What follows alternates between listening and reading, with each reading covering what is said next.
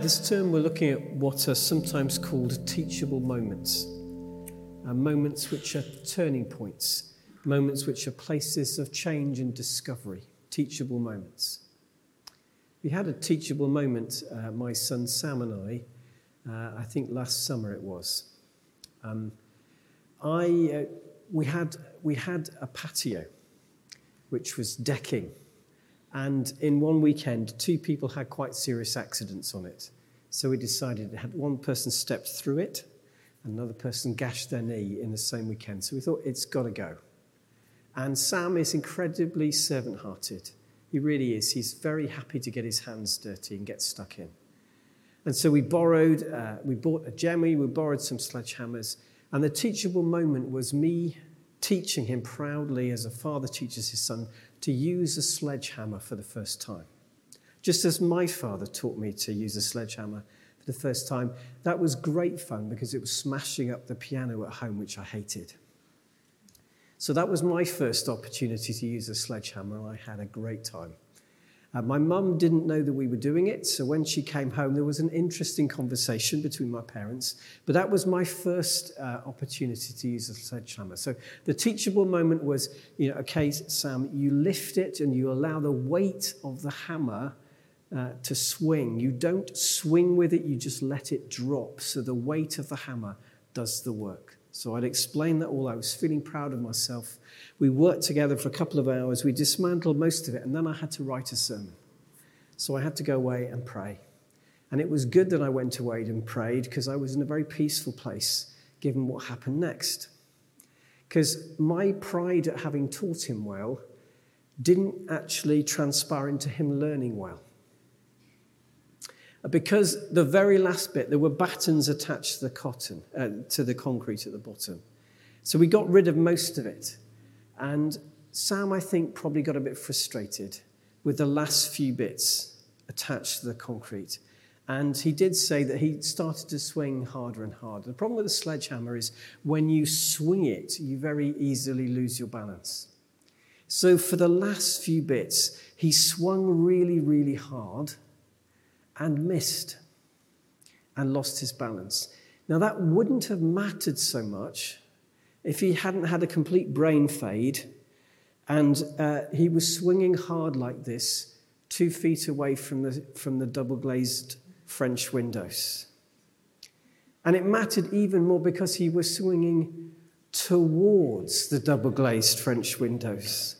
So he swung really hard, lost his balance, and the sledgehammer went through both panels of the double glazed French windows.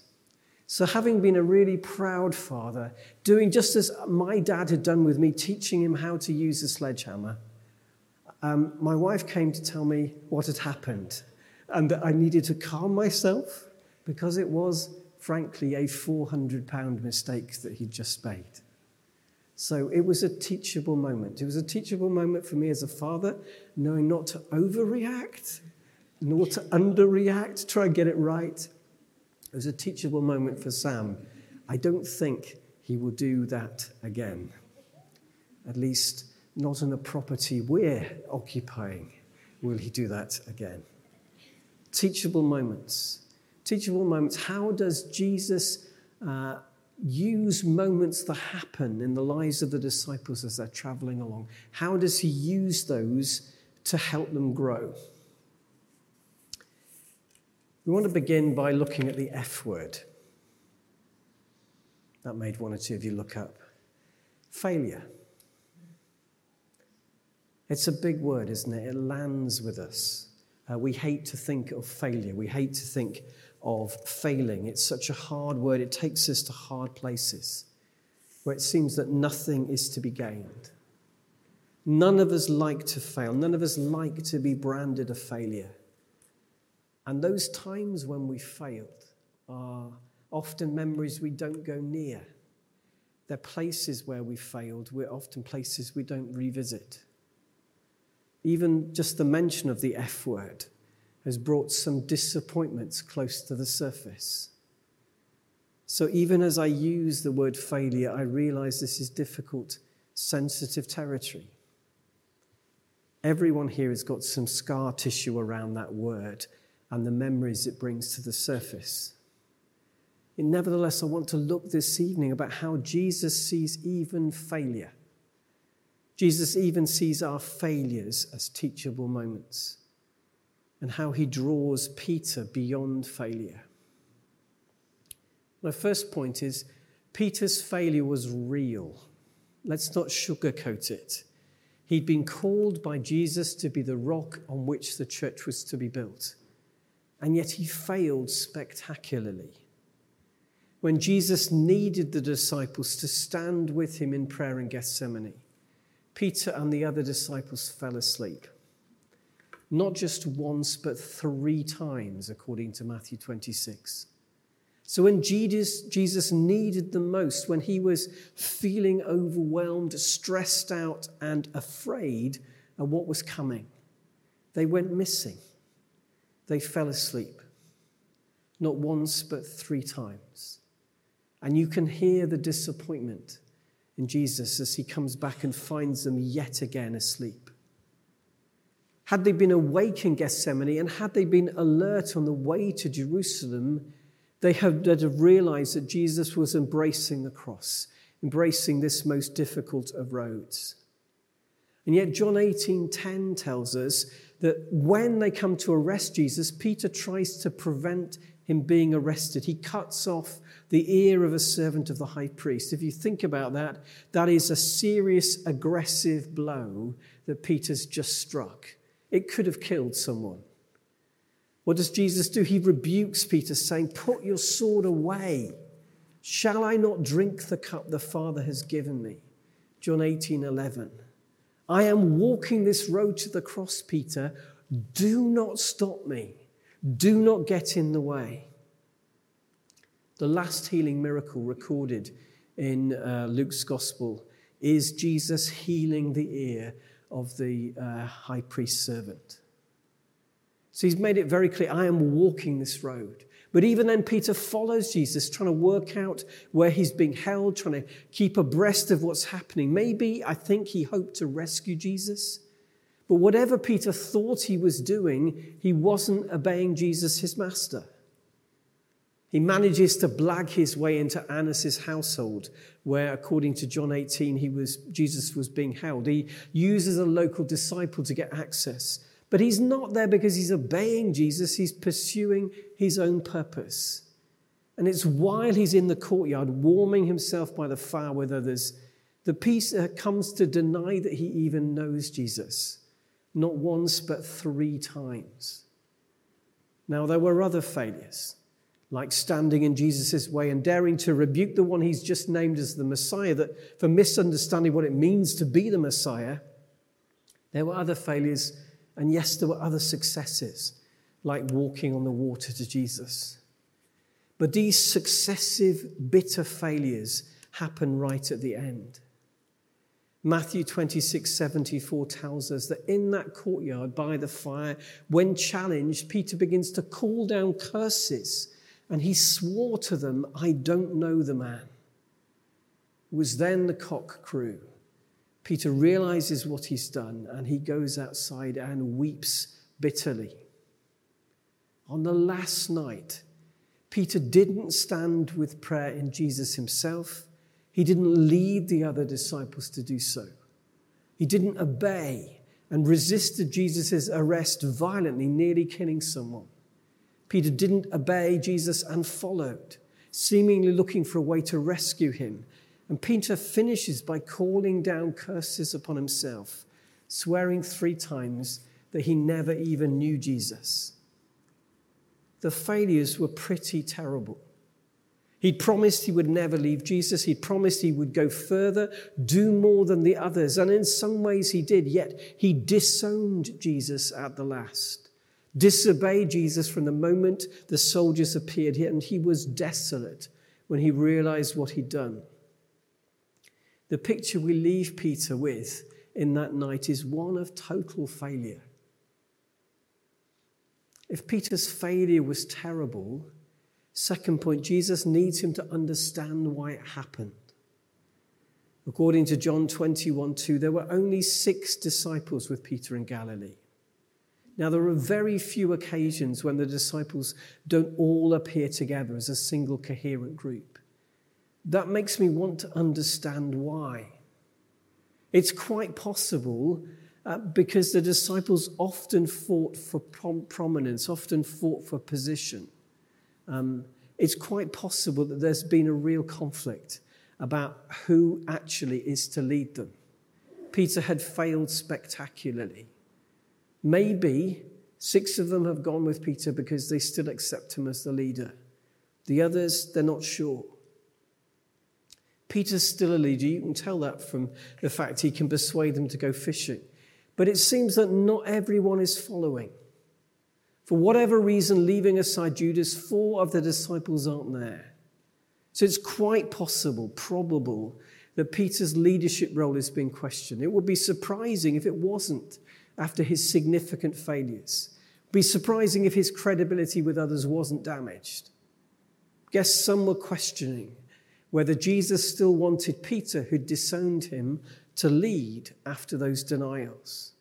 Yes, he might have gone further than the others, but he was also screwed up much more than the others.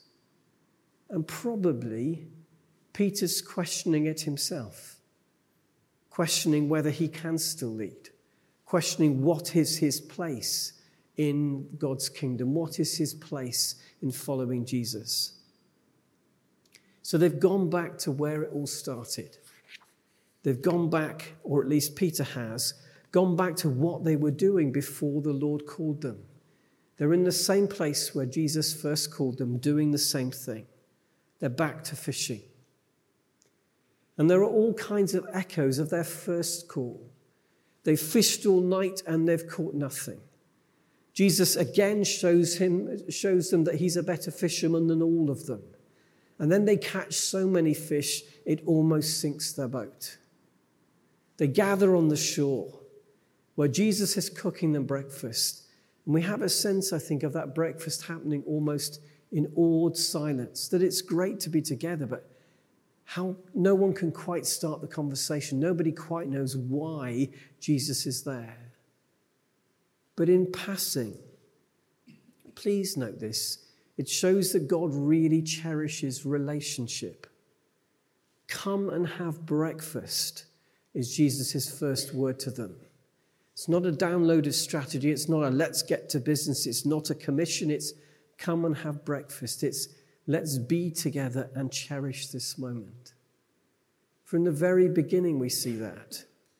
Uh, when Adam and Eve are in the garden, we're told that the Lord God came and walked with them in the cool of the day. In the cool of the day, in the Middle East particularly, was the time of socializing, it's the time for being with friends. God has always prioritized and cherished friendship with his people. At the end of the meal, breakfast is done. And that's when the teachable moment happens. That's where Jesus gets into the teachable moment with Peter. He addresses Peter's failure before them all. Why is it public, you might think? Couldn't you do this in private? Surely that made it harder for Peter? Well, yes, it did.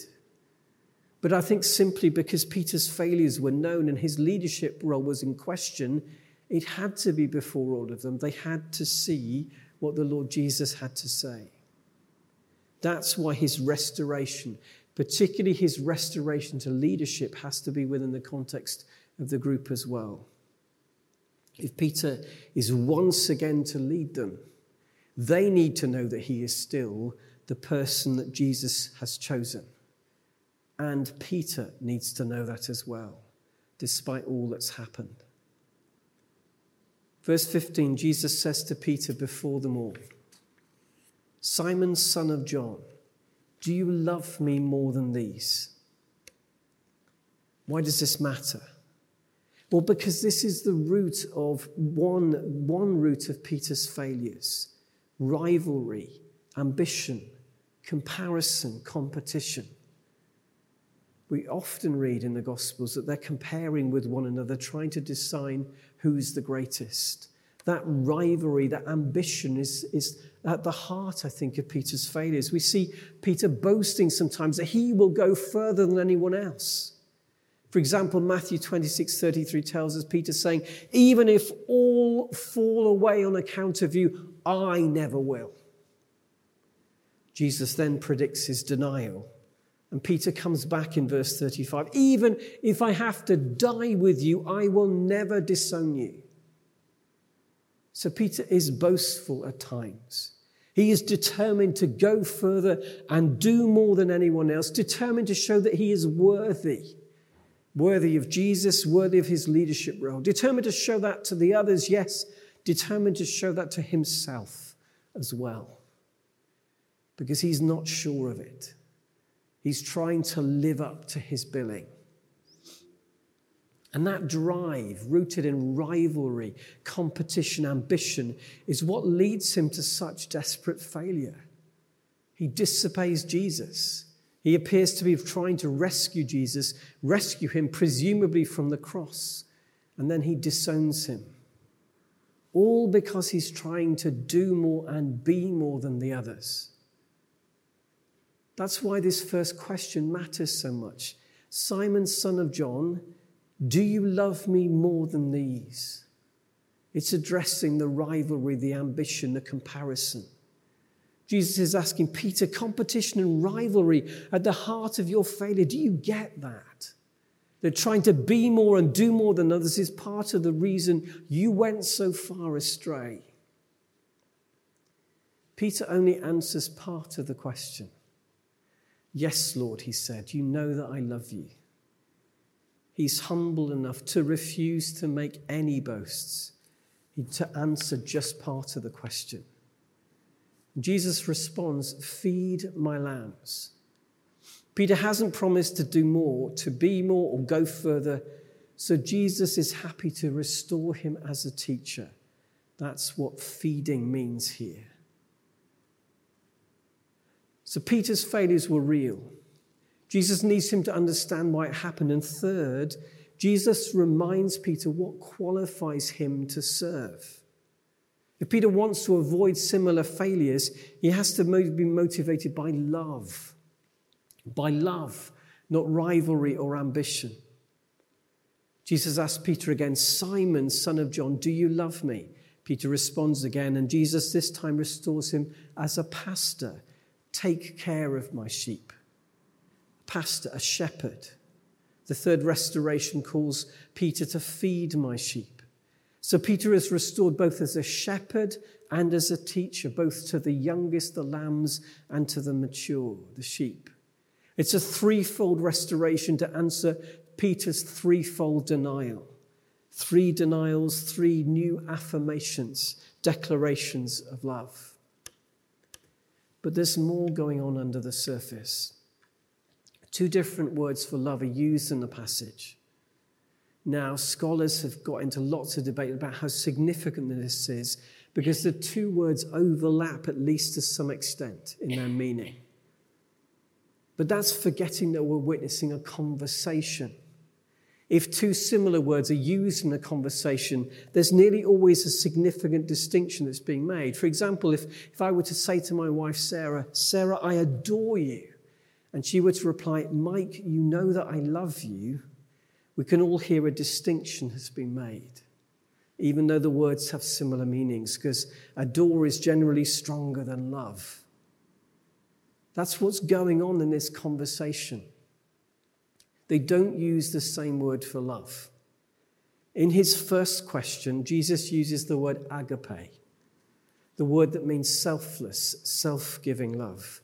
The word describes the love that prompts Jesus to wash the disciples' feet, the love that takes Jesus to the cross, the love that should characterize the mutuality and sharing at the heart of marriage. That's the word that Jesus uses. Peter responds with a different word, philo, the word that denotes friendship. Not even in this word will Peter dare now to boast. So when Jesus says, Do you love me with a selfless love greater than the others? Peter replies, Lord, you know I love you like a friend. We can hear the distinction that's been made. Peter won't claim to go further than the others, won't claim to be more selfless than the others, won't claim to be more like Jesus than the others. In the second question, Jesus no longer challenges Peter's rivalry and competition. He simply asks, Simon, son of John, do you love me? And again, the word is agape, selfless, self giving love. Peter again responds, Yes, Lord, you know I love you like a friend. Philo. The third time, Jesus changes the word he uses. He uses instead the word that Peter has chosen. He says, Simon, son of John, do you love me like a friend? Philo. We're told literally, this grieves Peter. I think this is the moment when he breaks. I think it touches the scar tissue that's come from such a terrible failure. So I think, I think in that moment he realizes just how great is his failure. So I think Peter's next words, grieved, are really pretty raw. Lord, you know all things. You know that I love you. What more can I say? He's saying. There's nothing I can hide from you, Lord. You know that I love you, that despite my failures, you know that I love you. What more can I say? At that point, I think he is utterly broken. After the third restoration, to both care for and feed Jesus' sheep as a shepherd and as a teacher, Jesus gives him a promise in verses 18 to 19. It doesn't, on the face of it, look like a promise, but it is a promise. It's a promise that Peter prophetically, Jesus is speaking, will never fail him again. He's saying, when next you face martyrdom, Peter, I promise you, you will stand the test. You will, you will be faithful to the very end. And then finally, it's a new beginning. Finally, it's the same words with which Peter, Peter was called by Jesus on that shoreline a few hundred yards away, many years, well, maybe three years before. Command to Peter is follow me. Let's begin again. I think this is both literal and spiritual. Verse 20 suggests that Jesus has started walking and Peter has fallen behind them. It's on the same shoreline, just round the bay, same words same place, new start. The restoration is complete. Restoration to friendship with God and sharing a meal. Restoration to leadership as a shepherd and as a teacher of both young and old. And yet, Peter's not there yet. He looks to see the other disciple and says, Well, what about him? You just told me that I get, I'm going to be faithful to the end. I'm going to die as a martyr. But what about him? Still, that instinct, still that competitive rivalry, ambition is still there. He's restored, and yet he is not yet perfect. And Jesus says basically, it's nothing to do with you. In all of the Narnia stories, do you remember that Aslan the lion will never talk about anyone else's call other than yours? Because that's nothing to do with you. And that's really comes from this incident. Jesus says, it's nothing to do with you. You have to put that to one side. You just have to be faithful in following me. What might all this mean for us today? It means first, don't do the devil's work for him. Don't do the devil's work for him. Revelation 12:10 describes the enemy as the one who accuses, the accuser of our brothers and sisters. yes, we have to come to terms with our failures. Yes, we might need to work through some stuff. We might have to look hard in the mirror and reckon with what we've done, but we also have to remember the reality of grace. We are forgiven. Once we have repented, we are forgiven.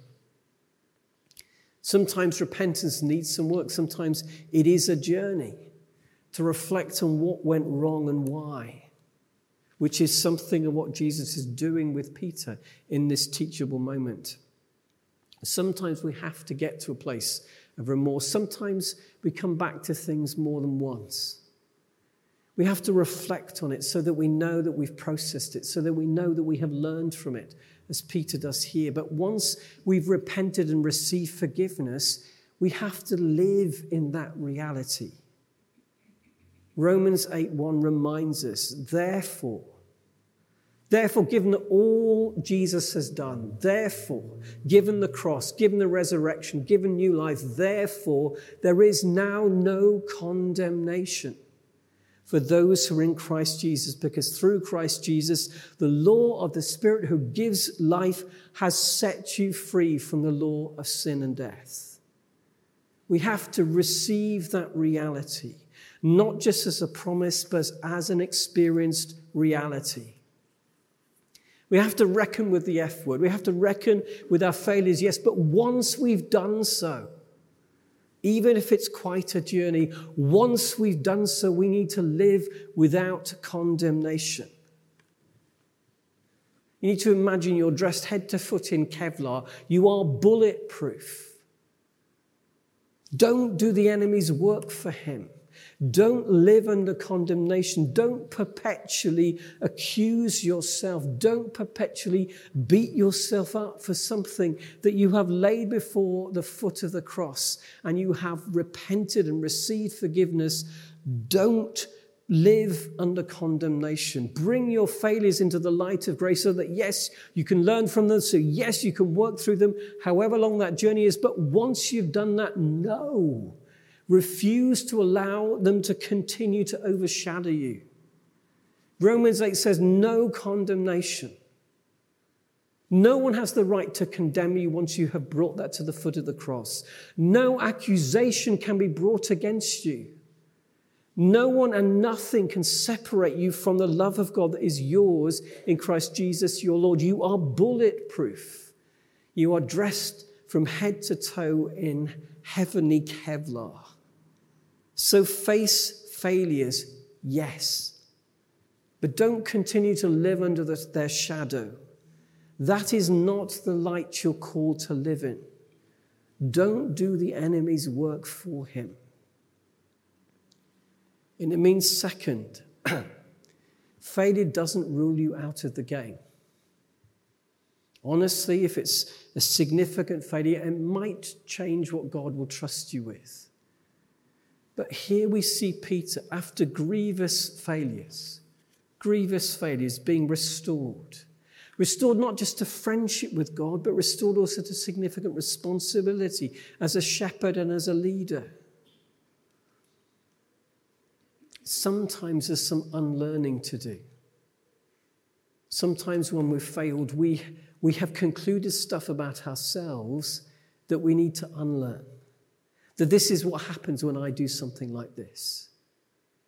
That when I've screwed up and I reacted like that, that was the right way to react. Well, it might not have been. Sometimes we fail and we conclude stuff about ourselves that we need to unlearn. Where might you have allowed failure to tell you there's no prospect of friendship with God?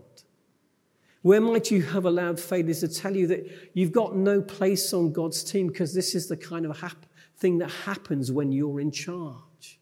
Where might you have allowed failure to tell you you have no role in God's kingdom? Those are lies. They're lies. We shouldn't live under them. See the amazing grace shown to Peter after really terrible failures after disowning Jesus three times. Here again today, God's call to you to serve. If you love Jesus, you're qualified. Nothing beyond that is needed. He will pour out his power, he will give you grace gifts. Nothing beyond a willingness to serve and a love for God is necessary, however much you might have failed how often we might have stuffed up. We are called back to friendship with God. We are called to service on God's team, and the only qualification is loving Jesus. Whatever has ruled you out of the game, hear again God's call to you today and respond as Peter did. And maybe there's some unlearning to do. And it means finally, don't waste your failures. Don't waste your failures. Peter was never the same again. This teachable moment addressing his failures was transformational. Transformational for Peter himself, but also for the church and its mission and all who would come to faith through him. So it might be for you, might be for me, might be for us as a community. I can guarantee you that everyone here stuffs up regularly. I reckon we've all stuffed up seriously sometime or other. Some memory that you don't even, you know, you wince when you're thinking about it. The challenge is not to waste your failures.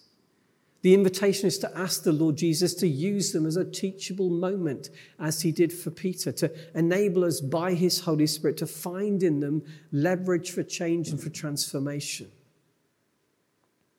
Failure can so very often be creative. It helps, it causes, or even forces us to change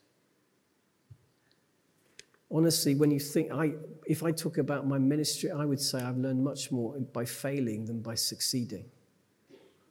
It's certainly changed my heart before the Lord.